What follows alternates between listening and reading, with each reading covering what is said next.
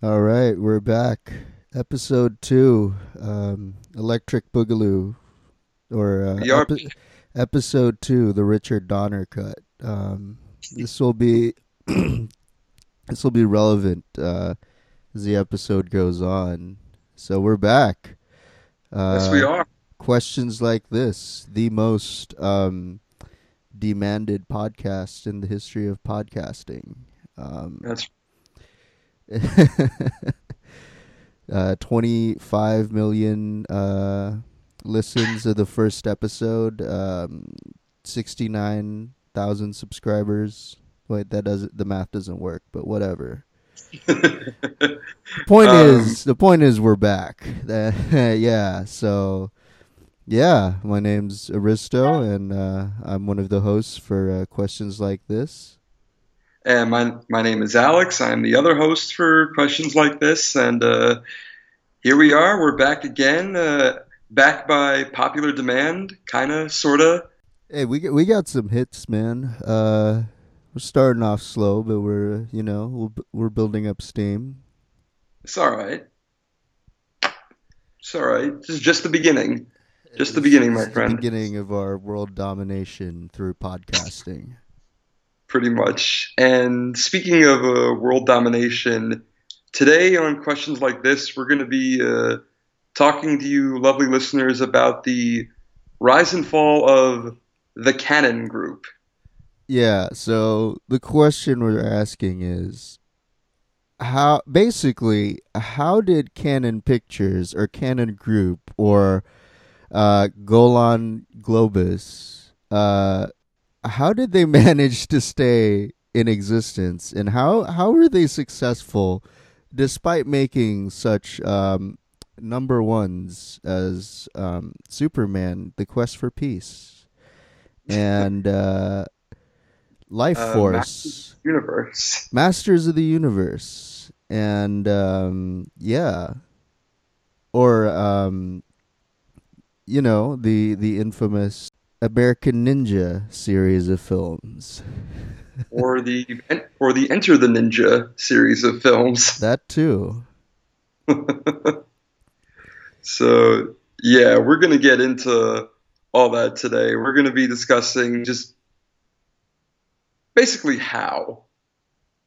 That, that's pretty much the question for this week. And hopefully, uh, hopefully, this answers all of your questions you may have about Cannon, or if you've never heard of Cannon before, this will, this will help you get informed. Yeah, I think I think most people have never heard of like Cannon Group, but I'm pretty sure most people have seen one of their movies because um, despite despite uh, everything, they, they seem to be a, they they were a rather prolific studio, and they they, they either co-produced or distributed a number of uh, movies that were emblematic of the 80s and early 90s. hmm Absolutely. And they were the personifications of everything related to schlock, pretty much. Basically, think of the lowest budgeted indie production you've ever heard of before and multiply that by about 500, a thousand maybe, and that's where Cannon currently uh, currently sits. All thanks to the work of two cousins, Menachem Golan and Yoram Globus, Yeah, otherwise known as the Go-Go Boys. the Go Go Boys. That's right. Amongst amongst other names that uh, Hollywood uh, derisively called them. yeah, so this is um it's it's quite a storied production company and actually I guess um the history started uh quite a bit before uh, the cousins came into the picture. Uh you you want to talk about like kind of like the early days of Cannon films or Cannon Sure. Pictures. Well, Canon Films uh, actually began, you know, like you said, way before Golan and Globus came over from Israel. Um, it actually started in the uh, the late mid to late 1960s, and they were basically doing what Golan and Globus would become known for. They created like these incredibly schlocky, low budget films involving sex and horror, and they would film it. Sometimes they would film it in exotic locations like Sweden or Portugal or what have you. But no one really. It's like you know, oh, like you know, that, that's nice. That's fine. You know, just you know, keep uh, keep doing your thing, and uh, maybe it'll turn a profit. Maybe it'll, maybe it won't. But uh, at least we'll be uh, around next week to pick up a paycheck. Yeah, yeah. Um, I think it seems to be a recurring theme in Hollywood where uh, people start out making uh, softcore porn, and uh, Cannon Films was uh, was not an outlier. Um, they they did No. a few. Uh, they did a few Swedish uh, softcore films. I, I don't think they were particularly famous, but yeah, they were out there.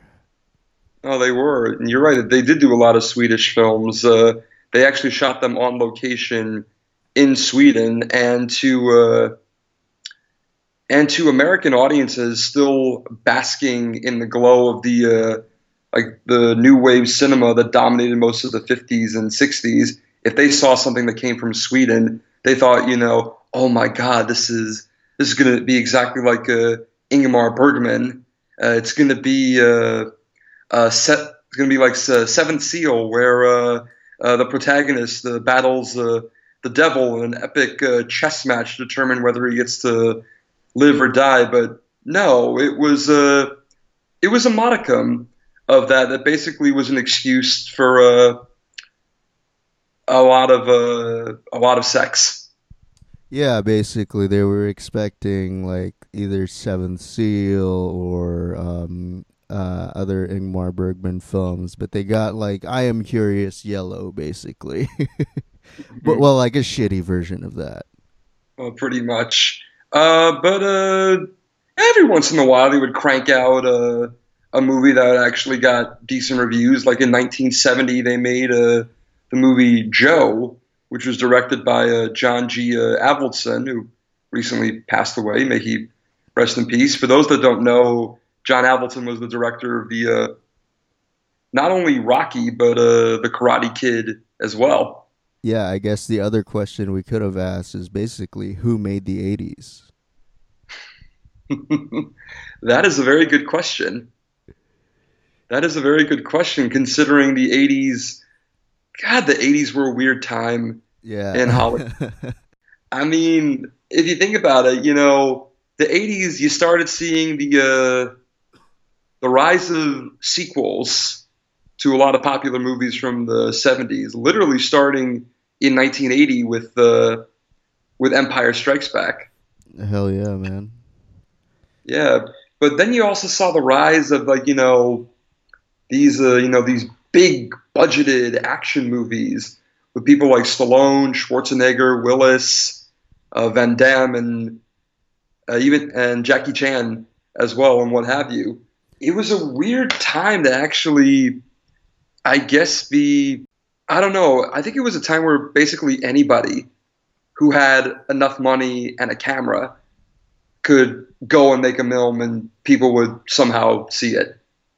Yeah, and um, I mean, uh, it, I I would just chalk it up to like the crazy amount of like drugs and narcotics that were available in the '80s, but you know. that too. That too. So yeah, that was uh, you know, I, actually I just uh, looked it up and like Joe had Susan Sarandon, uh, and Peter Boyle. Among, That's right. Among other uh, actors. So Absolutely. yeah, they uh, they managed to uh, they managed to get some talent every now and then. hmm But uh, They did. yeah, this is um I guess I was like the early years of uh Cannon um it wasn't uh, uh, until I guess uh 79 when uh when when uh Cannon films started hitting into like dire financial straits so um uh, the original guys they they ended up selling the company to to the cousins to the Israeli cousins Menachem Golan and uh, Yoram Globus. Yes. Yes, they did. And for those that don't know, uh, people consider uh, Menachem Golan to be the father of Israeli cinema. Before he and uh, Globus uh, bought Cannon, they made over uh, 40 films together in, uh, in Israel, including uh, Operation Thunderbolt, which is about the, the infamous raid on Entebbe, which actually got them an Academy Award nomination for Best Foreign Film. And they made the the teen sex comedy called uh, Lemon Popsicle. Think of it as like the precursor to films like uh, like Porky's and Fast Times at Ridgemont High and Re- and Revenge of the Nerds. And Lemon Popsicle actually still to this day is the highest grossing Israeli film of all time. Yeah, so uh, I, I got to get on that. I, I got to watch Lemon Popsicle at some point. Uh, it's it's quite something to behold. Let's just uh, Let's just say that. Uh, I mean, you, yeah. I mean, if you've seen, you know, Fast Times at Ridgemont High and Porky's and Revenge of the Nerds, it's very, very similar to that. It's like you know your your classic uh, coming of age story, but it also has you know a lot, lot of, lot of sex, a lot of nudity, deals with all the uh, the trials and tribulations of going through high school, and yeah, so yeah, basically, um, Cannon Films, uh, the originator of everything. you could say that. You could say that. And so, right after they made uh, a lemon popsicle, uh, like you said, uh, Golan and Globus were able to purchase uh, the Cannon Group. They came aboard around 1979 and 1980, and for the most part, they followed the uh, they follow the traditional Cannon formula, like either make low budget horror films or make uh, you know cheap uh, exploitation sex comedies. Films like uh, like Schizoid or The Happy Hooker Goes Hollywood. Yes, that is the title of an actual Cannon film. Um, or uh, House of the Long Shadows, which that really is something to behold because House of the Long Shadows has they gathered all the great like masters of horror from the 40s, 50s, and 60s and literally just put them together in one film. They put together uh, John Carradine, Vincent Price, uh, Peter Cushing, Christopher Lee, and just said like, you know, here we're making a movie starring all these guys. Go see it. Yeah, yeah. um, and actually, you know, um, I guess Roger Ebert kind of give him credit too, is that Cannon's output was actually like insanely diverse and varied. Um, they made they, basically their business model is just like buying any script in in like as cheap of a price as possible and somehow turning those into uh, films. And mm-hmm. uh, you know, like we said, they managed to to make some good ones, some memorable ones. Um, yeah. So, uh, am, among other things, um, Cannon is probably remembered for like Chuck Norris movies like Delta Force and uh, Invasion USA, uh, mm-hmm. ninja films like American Ninja and uh, Enter the Ninja movies and uh, yeah, um, the the documentaries Breakin' and Breakin' Two, Electric Boogaloo, and um, I wouldn't I wouldn't quite call those movies uh, documentaries. Yeah, but uh, but uh, yeah, they were. You're right. They're very uh, varied in their uh, their production. They would release something like uh, over 20 plus films a year, which was at least twice what the actual studios at the time were uh, were producing. Yeah, um, actually, you kind of want to talk about. Um, yeah, I mean, we can talk about the ninja movies. oh my god! Um, so yeah, the the, the ninja movies. Uh, it started in 1981 with uh, Enter the Ninja, which starred uh, uh, Ital- Italian action star uh, Franco Nero, whose voice is horrendously dubbed in that movie. And by I say horrend- when I say horrendously dubbed, I mean it sounds nothing like him at all. Yeah, it was um it was like a complete like disconnect from how Franco Nero actually sounded and whoever they got to dub his voice in this movie. It actually sounded like Chuck Norris dubbed his voice, even though he wasn't signed with Cannon at the time. Yeah, yeah. uh, so yeah, like you know, it's your basic. Uh, I I don't really know. I don't really know how to describe it. It's like it's a ninja. It's a ninja movie that has ninja in the title, but it doesn't. It's not really a ninja movie. It's I'm I'm very confused. As I was watching it, I became very confused pretty early on, which is what I'm going to say about a lot of these uh, a lot of these films. Um, but it's mm, I don't know involves like land purchasing or something like that, and the villain has a a, a hook for an arm, and yeah, I don't know. Yeah, it's it's a weird movie where like this guy is like some veteran of some war and somehow he he gets to have ninjutsu training in Japan and then mm. um yeah I think I think it's in the Philippines uh, and um somehow like the the the bad guy is trying to get the the property of his friends or whatever because there's hmm. oil or whatever resource and uh, yeah, basically, it's just an excuse plot to to have like a bunch of uh, fight scenes str- strung together.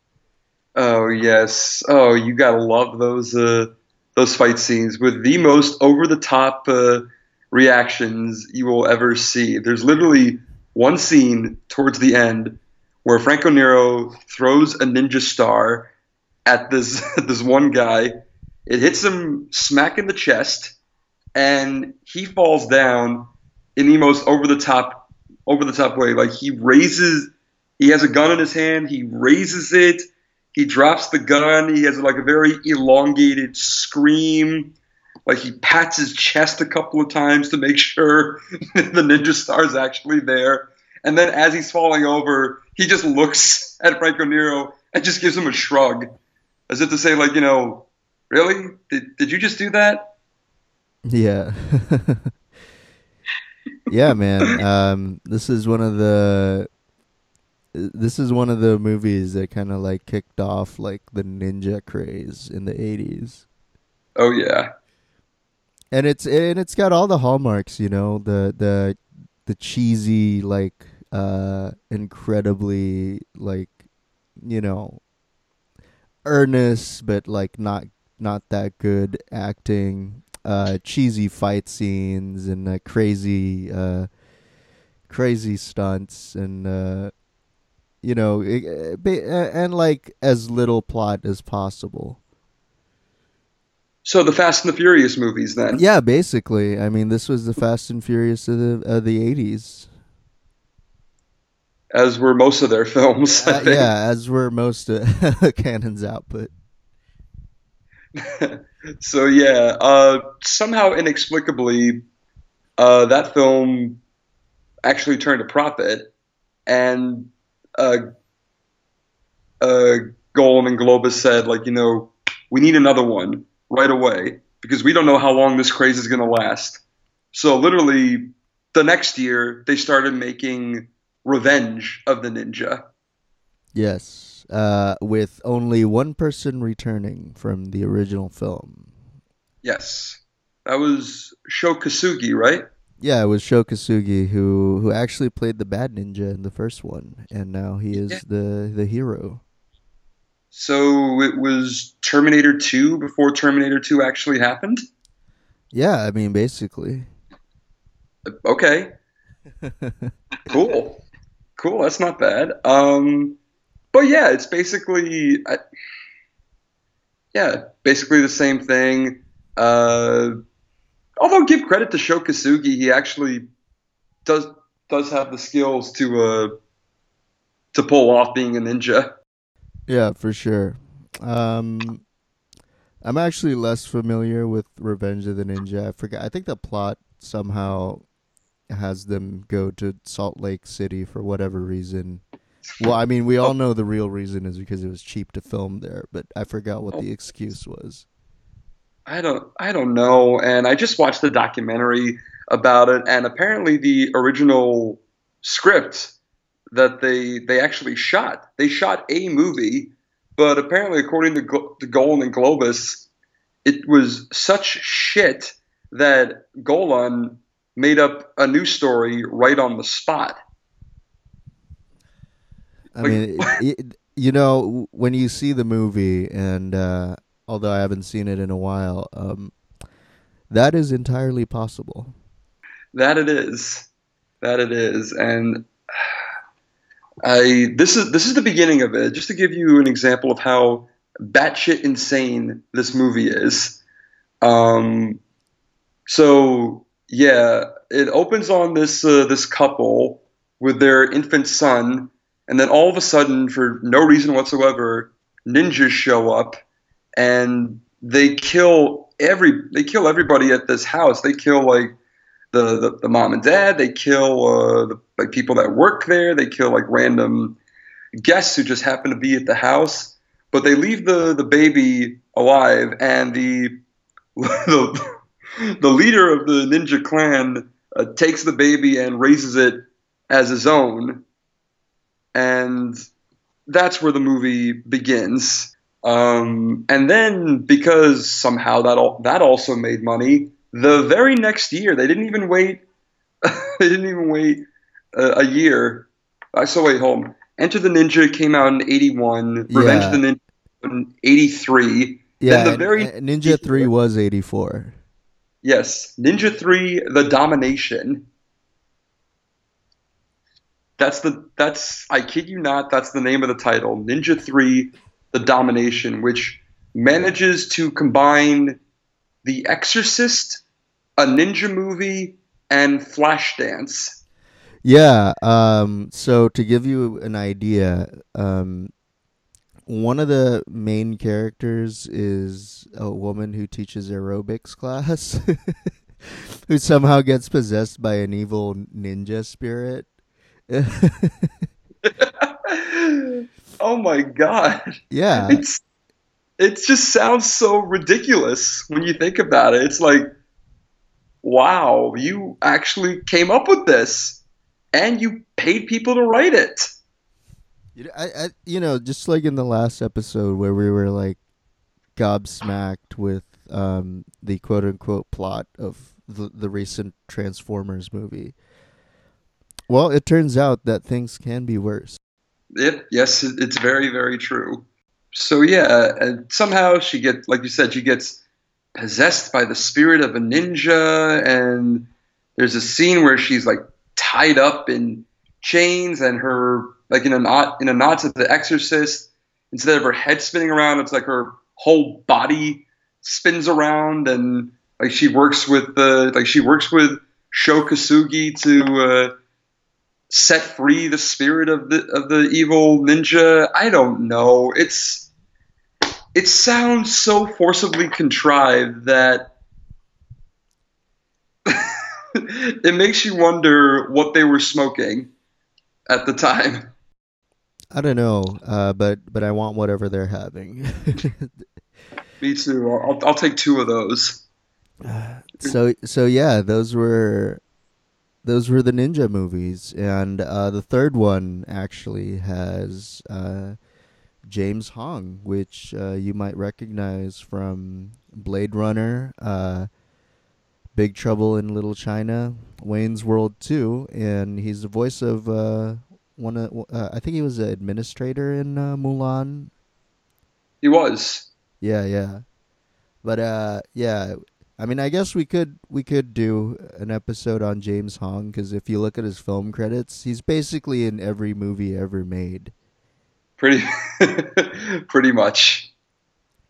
Yeah, he's like uh it, it him and Al Leong, I think, uh Al uh L E O N G um if you look up their film credits on IMDb or uh, TV tropes or some shit, they basically have been in every movie ever made, either as like a walk on or bit character, or sometimes a, you know, uh, main character.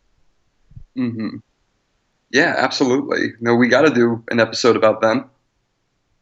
Yeah, the uh, the the curious uh, roles that uh, actors are willing to take.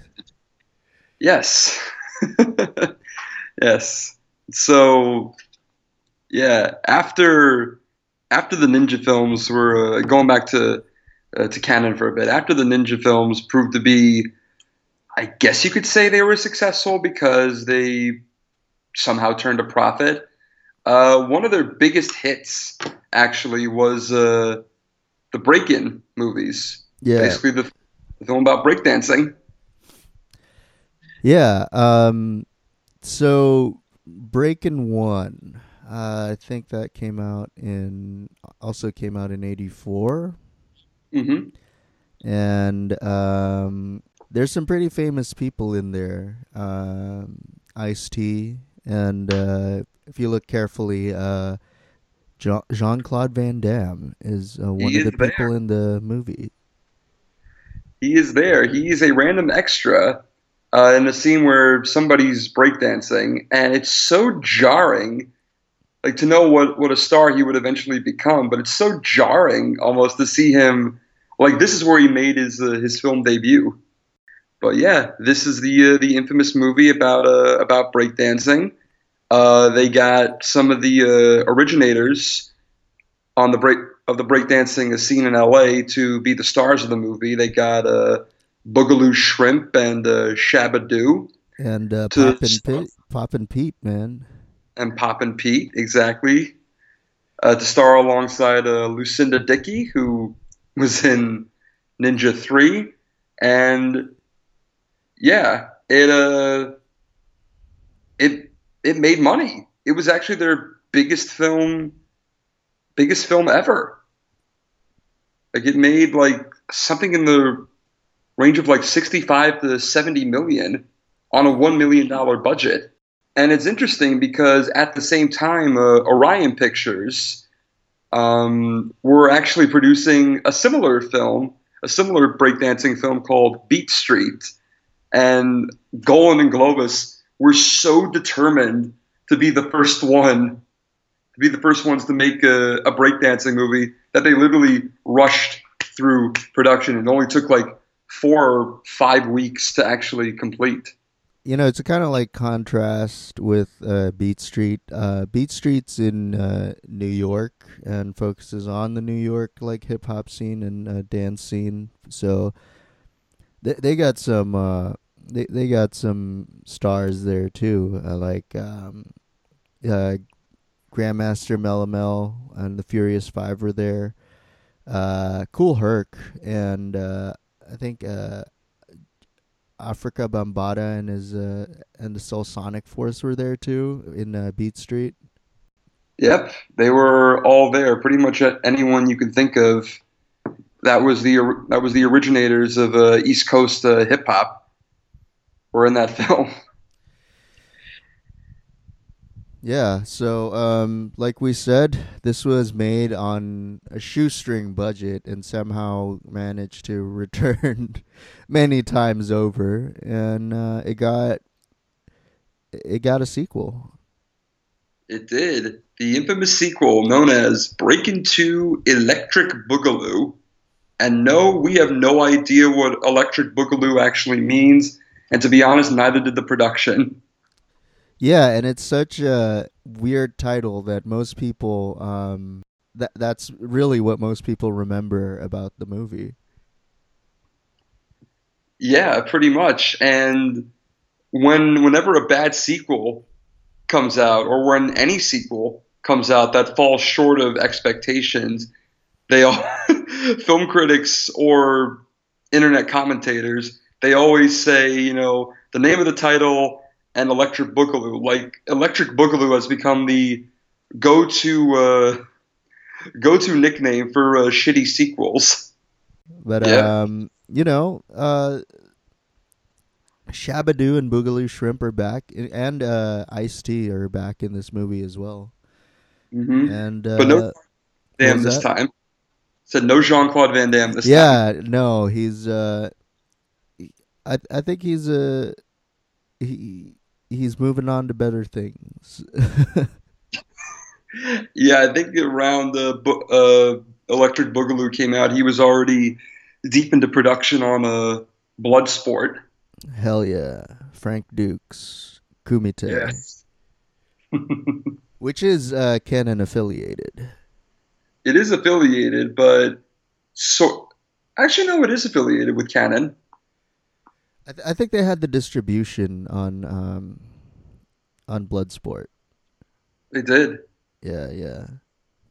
Did it? You know the the best part about that movie is like I think they were in China or whatever, and uh, uh, Van Damme and his friend were in line to get into like the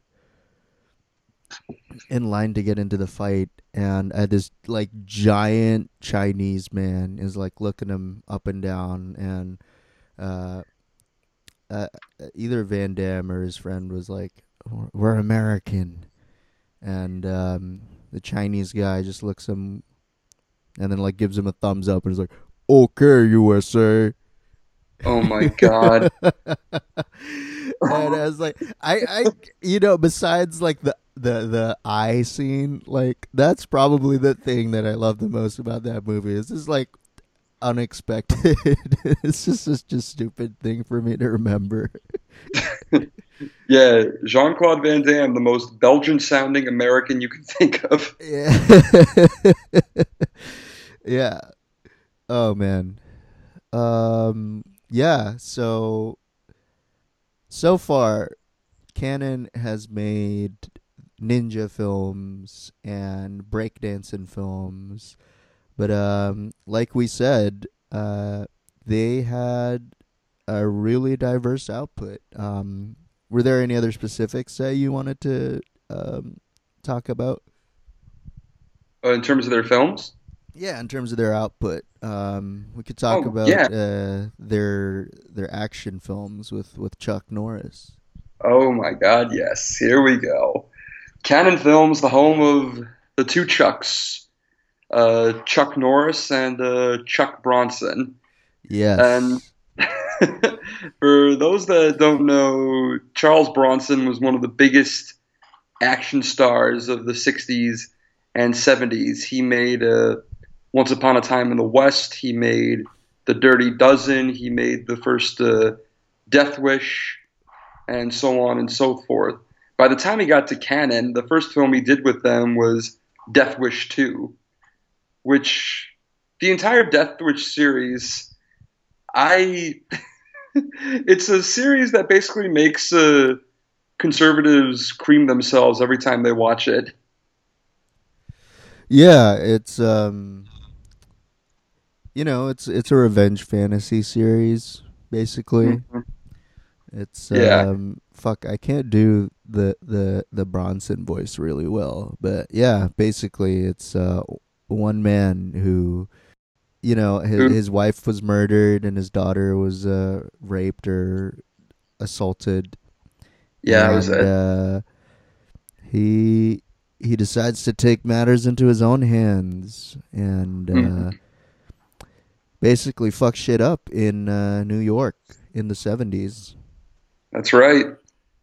That's right. That's exactly what happened. He becomes like a one man, uh, one man vigilante, and he, uh, yeah, wreaks havoc on all of New York. And then he does it again eight years later in 1982 in Death Wish 2, Yep.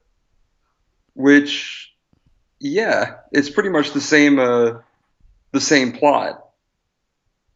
It's basically the same plot. Um, there's one scene where he comes across one kid and Bronson's holding a, a shotgun, and like this kid, like this kid, he's like he's like holding onto a cross, and Bronson says to him, "It's like you know, like like do you believe in Jesus?" And the kid just goes like, "Yes, I do," and Bronson just goes like, "Well, you're gonna meet him," and just shoots him in the stomach. Yeah. It's uh, it's one of those classics. I then for some reason I don't know why they made Death Wishes three, four, and five, which uh, as one uh, as one guy in the documentary puts it, uh, they're related by blood, but they're the family we don't talk about. Yeah. Um, basically, you know, um, not sure how they managed to milk a revenge fantasy to five uh, to five movies, but yeah. Mm-hmm. Uh, who knows at this point? And it's actually a funny anecdote. I heard this that um,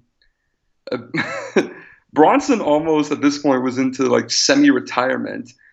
It was when he was filming those films, when he was doing those films, he would literally have a he would literally have a guy in a Jaguar drive him from his dressing room to the set, which was only like three feet away.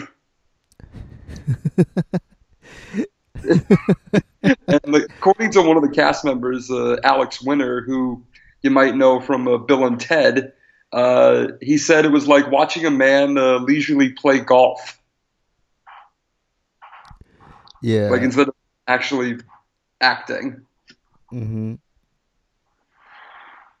But yeah, uh, and I guess, I guess uh, he liked what he was doing because he got paid and uh, he did uh, five film did five, did five of those films, whereas Chuck Norris, you can consider Chuck Norris the only one that one of the few that was actually loyal to Cannon from the beginning because like he called up uh, one of the producers and said like you know hey I want to uh, I want to branch out. I want to make uh, you know I want to make my first uh, mainstream uh, Hollywood film. I want to be I want to make you know my first uh, American film which led to movies like like Missing in Action Invasion USA and Delta Force which is pretty much right up Norris's alley because he really and you know I I'm sorry if I may offend all you uh, Chuck Norris enthusiasts uh,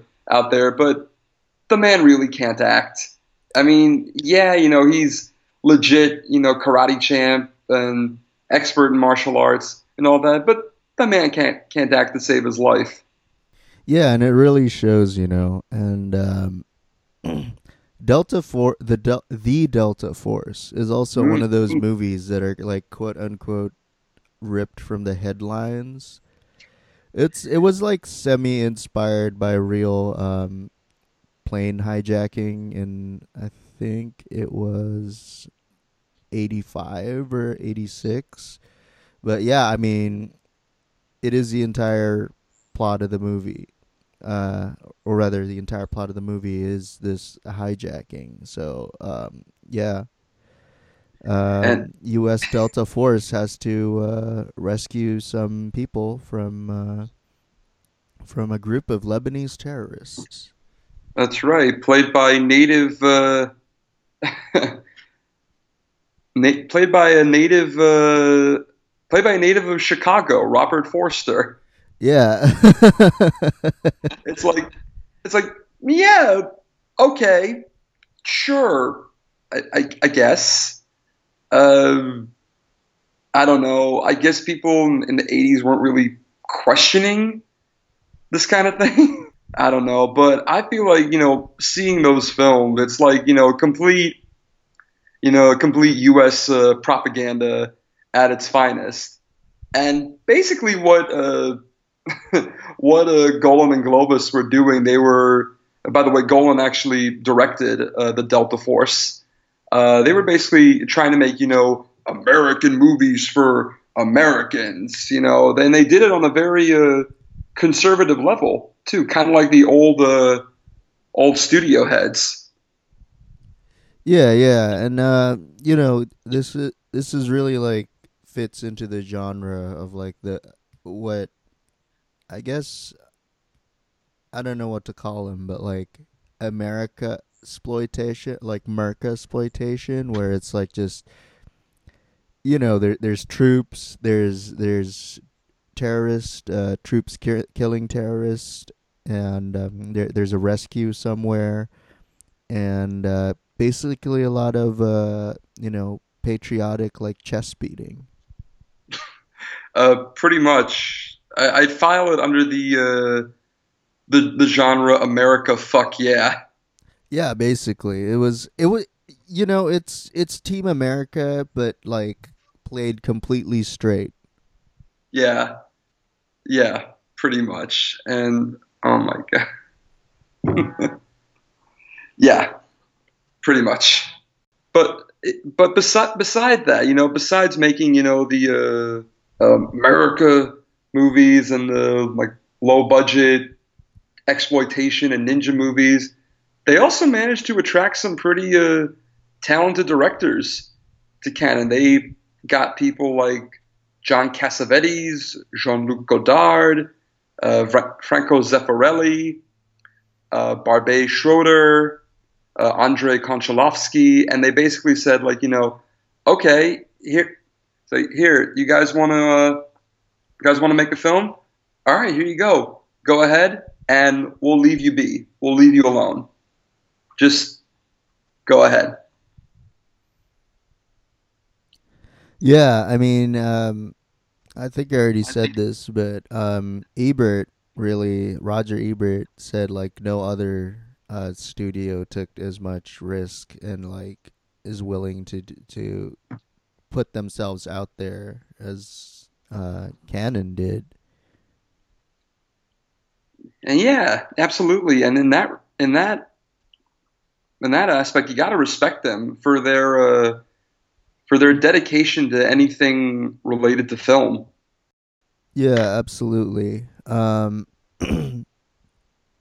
so, one of the other movies that I wanted to talk about is just to bring, you know, all of the um, 80s action stars together is the classic 1987 Sylvester Stallone sports drama film Over the Top.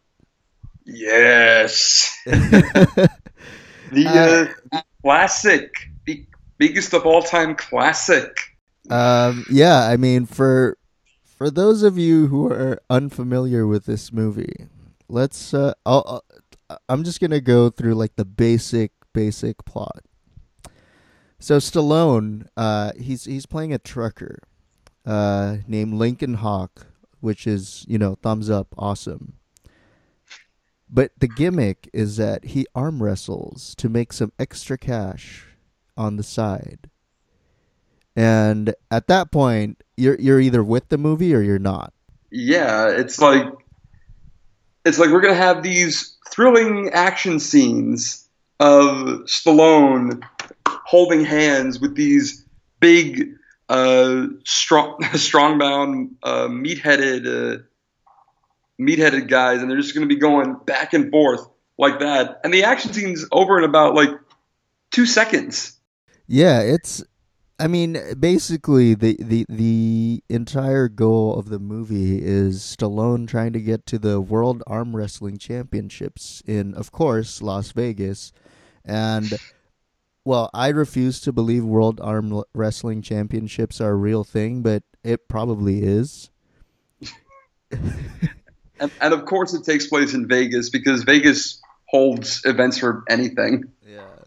So, so that yeah, like uh, like Alex said, there's a lot of these great uh, close-ups of Stallone making Stallone face and making Stallone noises as he holds hands with uh, the guy in front of him and it's just like oh no. In, in, the final scene in the final scene it's it's in slow mo it's in slow motion. You get to see stallone do stallone face in slow motion. Oh my yes dude uh, he beats the guy and then he just goes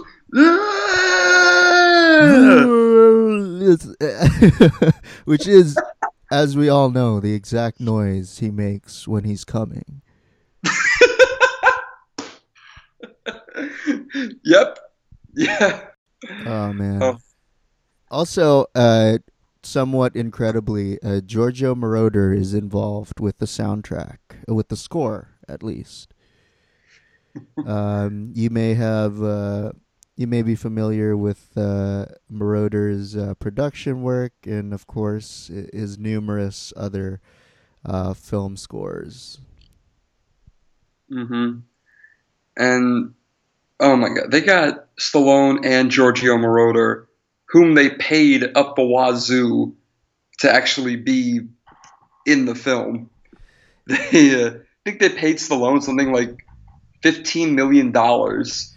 Yeah, When- it's like some crazy like amount, and these are in like 1980s dollars. We're talking, so this is. It was probably like half the budget of the movie, or or maybe it's the entire budget of the movie, and it just went to Stallone. You're you're close actually. You're close because the budget of uh, Over the Top was only twenty four million. oh shit! Damn, they're dropping like 15, 14 million just on Stallone. Yeah, um, they were classic examples of uh, basically star fuckers. Yeah. Fucking star fuckers. No, and for some reason they were throughout their heyday. Oh, I, can you call it a heyday? I'm not sure. Like throughout their heyday, they were bankrolled by a, a guy on Wall Street named uh, Michael Milken, who was known as the uh, the junk bond king. Made billions of dollars off junk bonds in Wall Street. Uh, eventually went to jail for a long time because of that.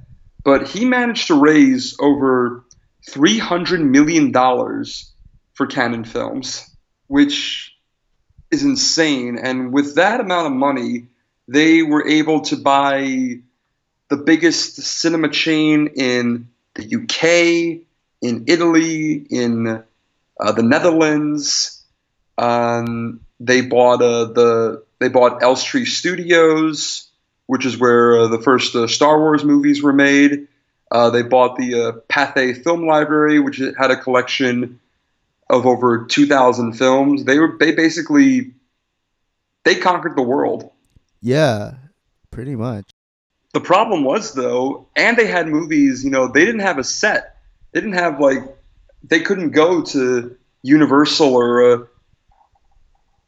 or like uh, Fox or Paramount and ask if they could film on their sets. No, they uh, shot everything on location, and it was tough because they had like as I as we mentioned before, they had like over they made over 20 films a year, but they were filming them in every single every single continent. Pretty much, they had movies going in the U.S. and Europe and Asia, in Africa, and you know, like they couldn't keep track of all that. How can you keep track of all that?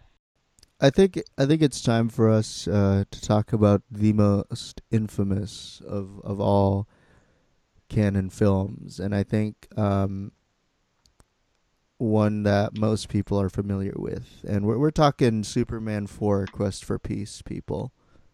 That's right. The absolute. Can you call it the absolute worst Superman movie ever? I think so. I mean, this is like, I mean, this is like hot dog shit on a sidewalk level of bad. yeah. No, I, I uh, actually no. Now that I think about it, I, I definitely agree. Because if you think about it, you know, Superman supposed to be big, big budget movie. You know, you got Christopher Reeve coming back. You got Gene Hackman coming back. Um, and it's supposed to be like riddled with the with glorious special effects or like the best special effects that you can get for 1987 and it was a budget of only 17 million dollars try making a special effects movie on a 17 million dollar budget Yeah, and this uh, this is not even going into the script, which um, which we will get into. But yeah, it's just I think originally they wanted to have like a higher budget for the film, but they were forced to slash it to 17 million and when when you see the movie, um, which wisely I think has very little uh, presence on home video and streaming media, um, it is incredible. Um, w- the the visual effects are just incredible. And by incredible, we mean incredibly shitty. Like you could see, you could see the outlines of the green screen as like characters were like quote unquote falling to their uh, like to their deaths, or you could see like you know as Superman was like lowering a group of people to the ground, you could actually see the string, like the like the bits of wire that were holding them up. Yeah, I think also the only filmed Superman or the bad guy Nuclear Man once, and they just recycled the footage. Oh, like like, right. like when they when they flew around. Yeah, They did. They did do that. and it's like it's like wait a minute, didn't I see that already? Yeah, I did, didn't I? Um yeah, it was yeah, it still baffles me to this day, which leads us to the script. Uh, Yes. Christopher, Christopher Reeve did not want to come back and do Superman 4. He was very adamant against doing it. And so finally, the producer, finally, Golan and Globus said to him, it's like, okay, Chris, you know, we're going to give you control of the script. What kind of a story do you want do you want to tell? And so he comes up with the story of Superman literally stopping war and getting rid of all nuclear weapons. yeah, and um, Gene Hackman as uh, Lex Luthor uh, takes this as an opportunity to to do some bad shit. He gets broken out of prison. I, by I think it's his nephew or something. Yes, and isn't that cute? uh, somehow he he gets like Superman a strand of Superman's hair from what I remember, and then like Mhm. I don't know, like he he puts it on a nuclear missile and then shoots the missile into space or the sun, Mhm. and and somehow uh, out of that um, a nuclear man is born. yeah, uh, Nuclear Man, probably the least menacing villain of all time. Um, and he was played by uh, I forget the actor's name, but the guy who played him was an ex Chippendales dancer. Oh no no no! I, I, I, I know exactly who played him. He had like a like a silly, like he had a silly name. I think it was like Mark Pillow. Mark Pillow. Yeah, Wow. Uh, okay, sure. But let's let's go with that. Who had the power of uh, lengthening his was it lengthening his nails or something? yeah, like he grows his nails, and then I guess that shows that he's radioactive. I I, I don't know. I I guess, and it's like, uh, sure, okay, um, and yeah. So the movie, let's just say the mo- the most I can say about the movie was it happened, like it exists. Yeah, I, uh, incredibly, um, you know, this movie was released, and um, yeah, it- basically ended the the Superman films for a while. for nearly 20 years. Yeah, I think um, it wasn't until 2006 that uh, Superman Returns came out. That's right. Yeah.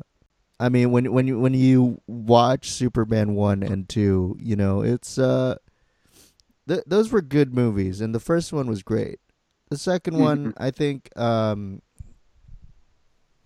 I think there was like a bit of uh fallout between Richard Donner and the studio, so um I mean it's still a good movie, uh but Um, yeah, and then there's Superman three, which is, I, I guess it's like so okay. Like it, it's it's not exceptionally bad, but it's not good either. So it was just like whatever. But Uh, yeah, it Superman three is essentially a Richard Pryor comedy that just happens to have Superman in it. You might as well call it Richard Pryor meets Superman. yeah. Um. Oh my God. Uh. He is. What's his? Yeah, he's just like completely like hamming it up in Superman three. Oh, and let- let's not forget that classic moment where uh, Superman fights like the evil version of himself. Yeah. Which apparently- thing. But yeah, I mean, back to Cannon. I mean, Superman 4 wasn't quite the death knell for them yet. That belonged to what basically amounted to their final film, Masters of the Universe. Yes, which you know, uh, as a recurring theme, brings another uh, '80s action star into the picture. That's right. Mr. Dolph Lundgren as He Man. Yeah, Mister uh, Ivan Drago himself. That's right. I will break you. if he dies, he dies. Unfortunately, he does not say that. Yeah, in this movie. unfortunately, um, well, number one, this is a, uh, you know, this is a adaptation of a Saturday morning cartoon made to sell toys. hmm So um, things are not um, looking good. No, and uh, I feel bad for guys like you know I feel bad for Dolph Lundgren, I, but I also feel bad for Frank Langella who plays uh, Skeletor. Yeah, I, yeah, I feel bad for um, Frank Langella. I mean, oh god, it's a it's a funny story. Uh, Stallone actually came to the to the set of Masters, and he uh, looked up and saw Dolph Lundgren, and he turned to the director and said, "You gave that guy lines." Jesus. You knew like it i mean had the budget been a little bit bigger it was only a 22 million dollar budget. Mhm. had the budget been a little bit bigger and not as campy well i mean no no no no no no. Sorry never mind. No, if if the budget was a little bit bigger maybe it could have gone on to be a little bit more successful while retaining the uh, that camp feel to it that made the saturday morning cartoon so popular Yeah, but I, it, as a recurring theme, you know, it's um the effects were not great. the The production was just like you know, it's um, it's a Cannon film. What else can we say? pretty much Uh, I'm a- f- fun fact: I think this was one of uh, Courteney Cox's early roles too. She's some uh, she's some uh, person from Earth who somehow gets transported to uh, Eternia. Yeah, no, you're right. This was years before she starred on uh, on Friends, even before she was in uh, Ace Ventura. Uh, yeah. So I mean, everyone's got to start somewhere. Yeah, man. Um, so yeah, this He-Man movie, it's I don't know what else to say about it. I'm sure there's there's a million takedowns of this movie on the internet, but I think I personally, you know, think it's just it's just kind of like sad in my opinion, you know. It's like it, it's got it's got a bit of potential. It's got it's got some good people in it and and Frank Langella was, you know, he he he's very in he he was like super into it because I think in an interview he said his kid was like super into He Man. So yeah, it's um I'm, I mean, to go from Dracula to this. yeah for sure.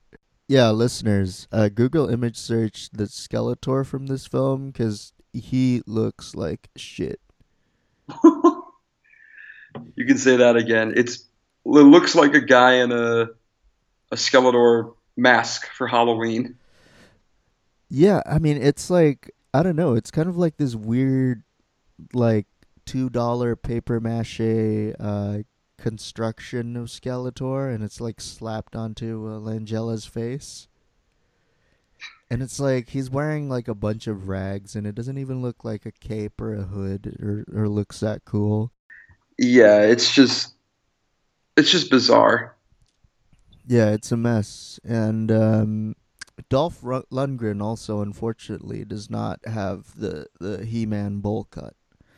He he kind of has like what is The that? mullet. A mullet, basically. Yeah.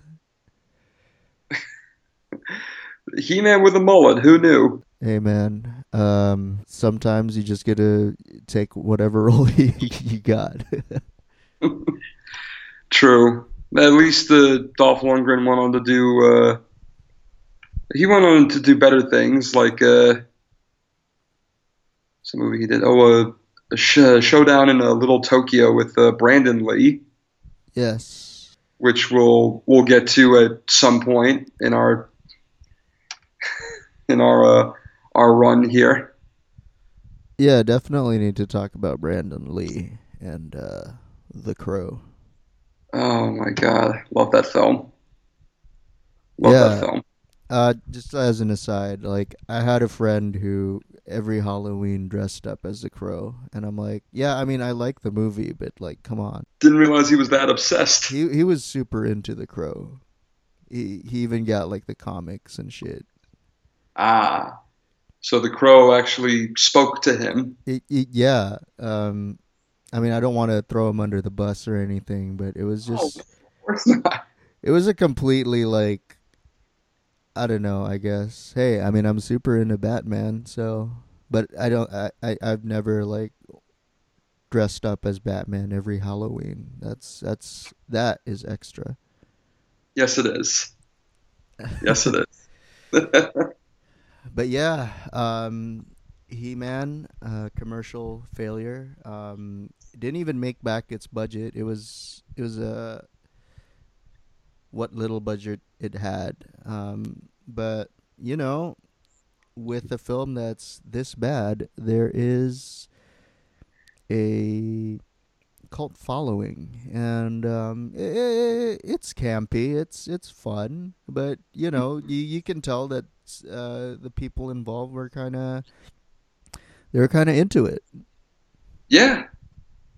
Oh, they were. Well, except Dolph Lundgren, he said uh, in an interview, he said uh, that I, he felt a little bit stupid doing it, That's true. and he's like, like, like, like, I don't know what I'm supposed to do. How am I supposed to play a toy? Yeah. yeah. I mean, guy has a uh, guy has a, uh, a doctorate in biomechanical eng- engineering, and yet this is the movie most people associate him with. This and Rocky Four. Yeah, just uh, him playing like lunkheads, basically. Pretty much. Pretty much. Yeah, so I mean, I guess that's pretty much the the end of uh, the beginning of the end of uh, Golan and Globus. Um, That's right. there's But- um, there was kind of a attempt for um, for other uh, adaptations, if you will. Um, They they they tried. they I'll tried. just put it. They Uh, they were so much in debt by that point. They were so much in debt that they literally tried anything. They sold off uh, Elstree, the Pathé Library, all the cinema chains, and they tried to you know recoup their investments with all the uh, the other movies they were trying to make, like uh, like Cyborg and Journey to the Center of the Earth, which interestingly enough is a special effect movie without any special effects.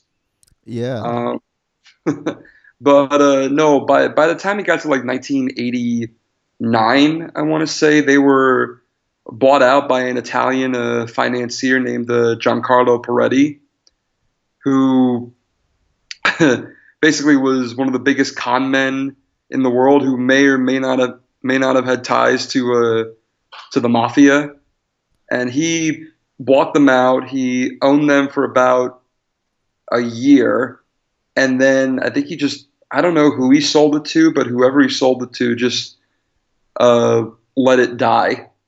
Yeah. Um, you know, Parretti, I think he like just defaulted on on a bunch of payments, and um, I think he got took to court um, at some point, and uh, he had to uh, flee back to Italy. So yeah, that's the saga of Giancarlo Parretti. That's right. And uh, and Gol- Golan and Globus tried to tried carrying on for a few more years. Golan even started his uh, his own company, which uh, failed miserably because it was basically putting out the same amount of the same films that Cannon was making. Um, Globus uh, in the mid '90s was uh, diagnosed with uh, with cancer, but he made a he made a healthy recovery. Uh, uh, Golan eventually, like he continued making films, and he he actually passed away about a about a couple years ago.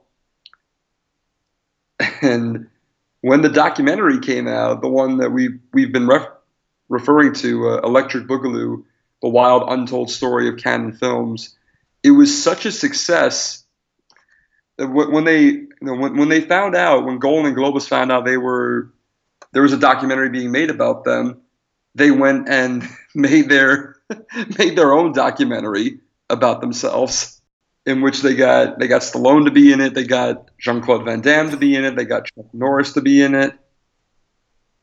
I mean, it's it's basically them, you know, trying to save face and saying like, you know, like, oh, it wasn't as bad as everyone thought it was, while the uh, Electric Boogaloo documentary is just balls to the wall, off the cuff, unfiltered, uncensored, say whatever the hell you want because they're probably not gonna see this. Yeah. Um, tying it back to uh, the last episode, um, Brett Ratner was one of the producers of the Electric Boogaloo documentary, actually. He was, as was his company, Rat Pack Films. Yep. So yeah, everything everything is one. Everything is connected. everything is one. So, in conclusion, did we manage to accurately depict why Cannon was so uh, so popular? Yeah, I mean, uh, they they they kind of prefigured all the trends that were going to happen in the 80s and they just in some ways they just like really didn't give a shit about what script they had as long as they kept filming. Mhm. Yeah. Yeah, pretty much. And they had a up until Superman four at least, they followed a like a pretty successful formula. Was make was basically to make low budget films, either of the horror, action, or exploitation genre. You know, keep doing that, keep making those films, and then gain a following, and then gather enough money to maybe go a little bit in on a bigger budgeted film and see how that turns out.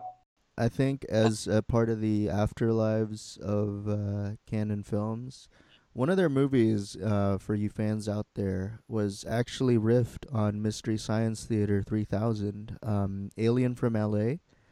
Um, it's I think it's season I don't know what season of MST3K that's on, but yeah, check it out actually check out all the movies we reference, especially uh, Over the Top. That's legitimately one of my favorite movies. Yes, it's a great film, and also, yeah, just just check them out. I'm gonna be doing the uh, the same thing. I'm gonna make it a a mission. By the time this year is done, I will have seen every single Cannon film that Golan and Globus made. Hell yeah, man. Uh, that's that's fucking goals right there. yes. All right. Um, I think I'm just gonna leave you guys with the He-Man theme for this week. Um, yeah, from me and Alex, uh, it's been another episode of questions like this. Uh, see you, see you, listeners, next time. Thank you very much for listening.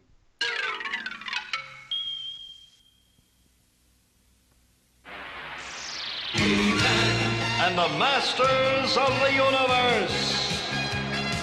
I am Adam, Prince of Eternia and defender of the secrets of Castle Grayskull. This is Cringer, my fearless friend. Fabulous secret powers were revealed to me the day I held aloft my magic sword and said, By the power of Grayskull!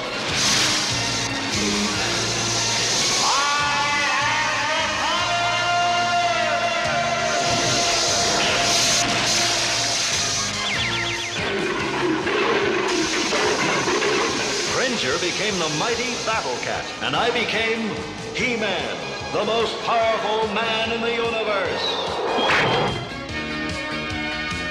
Only three others share this secret. Our friends, the Sorceress, Man-at-Arms, and Orko. Together we defend Castle Grayskull from the evil forces of Skeletor.